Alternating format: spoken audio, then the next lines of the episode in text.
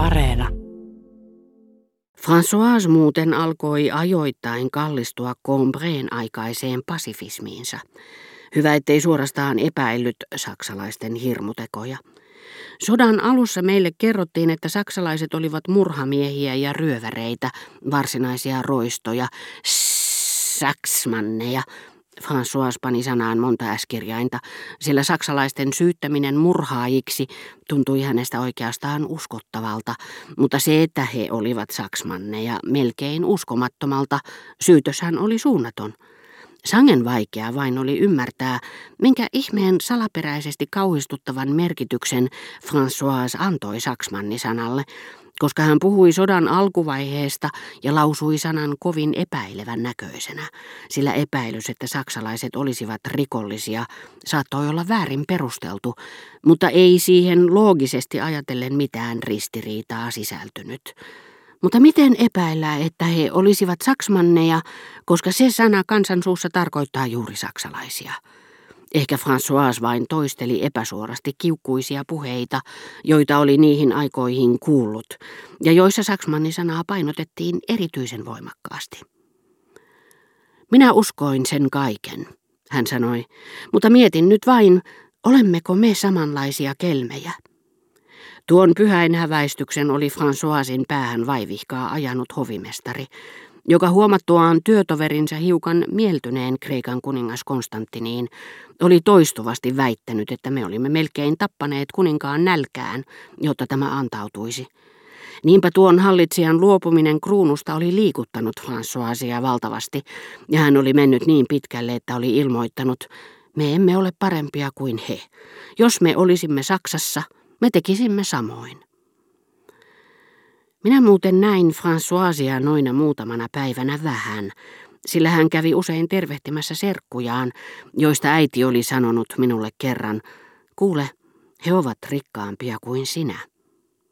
Noihin aikoihin koko maassa saatiin olla todistamassa tavattoman monia hienoja tekoja, jotka jos joku historioitsija olisi kirjoittanut ne muistiin jälkipolville, kertoisivat Ranskan suuruudesta, sen sielun suuruudesta, sen perinteiden mukaisesta suuruudesta, jota osoittivat yhtä hyvin lukemattomat kotirintaman siviilit kuin Marnen taisteluissa kaatuneet sotilaatkin.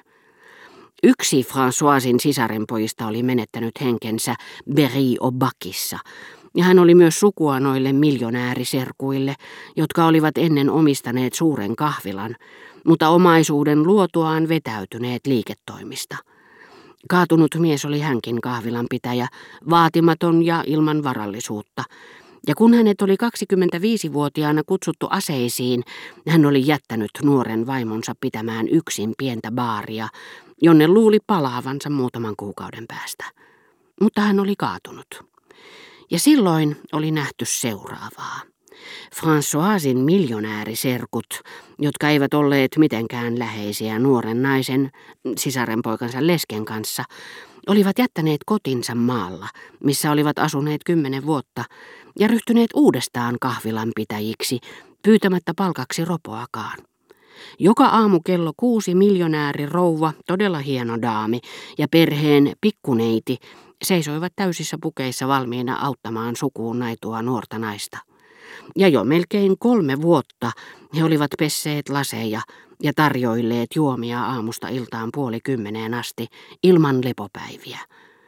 Tässä kirjassa kaikki tapahtumat ovat kuvitteellisia. Tässä ei ole ainoatakaan todellista henkilöä väärän nimen suojissa, vaan minä olen keksinyt kaiken kerrontani vaatimusten pohjalta – mutta minun täytyy ylistää maatani ja sanoa, että nämä Françoisin miljonäärisukulaiset, jotka jättivät mukavat olonsa auttaakseen turvatonta sukulaistaan, ovat tässä ainoat todelliset, elävät ihmiset. Ja vakuuttuneena siitä, etten loukkaa heidän vaatimatonta elämän asennettaan, etenkään kun he eivät koskaan tule tätä kirjaa lukemaan, lapsellisen iloisena ja syvästi liikuttuneena en voi mainita kaikkia niitä monia ihmisiä, jotka varmaankin toimivat samoin ja joiden avulla Ranska jäi henkiin. Minä piirrän tähän heidän oikean nimensä, heidän muuten peri ranskalaisen nimensä, La Rivière. Oli tietysti muutamia itsensä asepalveluksesta keplotelleita perkureita, kuten se pöyhkeä smokkinuorukainen, jonka olin tavannut Zypiänillä, ja jonka ainoa huoli oli saada tietää, voisiko Leon olla käytettävissä puoli yhdeltä toista, koska hän meni kaupungille aamiaiselle. Mutta heidät korvasi lukematon joukko perinteisiä arvoja kunnioittavia ranskalaisia ja ihailtavia sotilaita, jotka arvostan yhtä korkealle kuin La Rivierit. Lietsoakseen entisestään Françoisin huolta, hovimestari näytti hänelle löytämiään vanhoja Lecture pour tout-lehden numeroita, joiden kannessa, ne olivat peräisin ajalta ennen sotaa, oli kuva Saksan keisariperheestä. Tuossa on huominen hallitsijamme, hovimestari sanoi ja osoitti Vilhelmiä. François tuijotti silmät suurina, siirtyi naishahmoon keisarin vierellä ja sanoi, no tuossa on sitten Vilhelminna. Françoisin viha saksalaisia kohtaan oli kerrassaan yletöntä, sille veti vertoja vain se inho, jota meidän ministerimme hänessä herättivät. En tiedä kumman kuolemaa hän toivoi kiihkeämmin Hindenburgin vai Clemenceau. Lähtöäni Pariisista lykkäsi uutinen, joka aiheutti minulle niin paljon surua, että minä jonkin aikaa olin kykenemätön matkustamaan. Sain näet kuulla Robert de Saint-Lung kuolleen, kaatuneen kaksi päivää rintamalle paluunsa jälkeen, suojatessaan miestensä perääntymistä.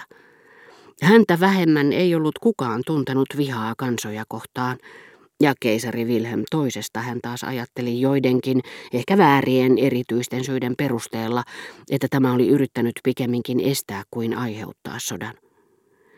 Eikä hän myöskään vihannut germaanista maailmaa.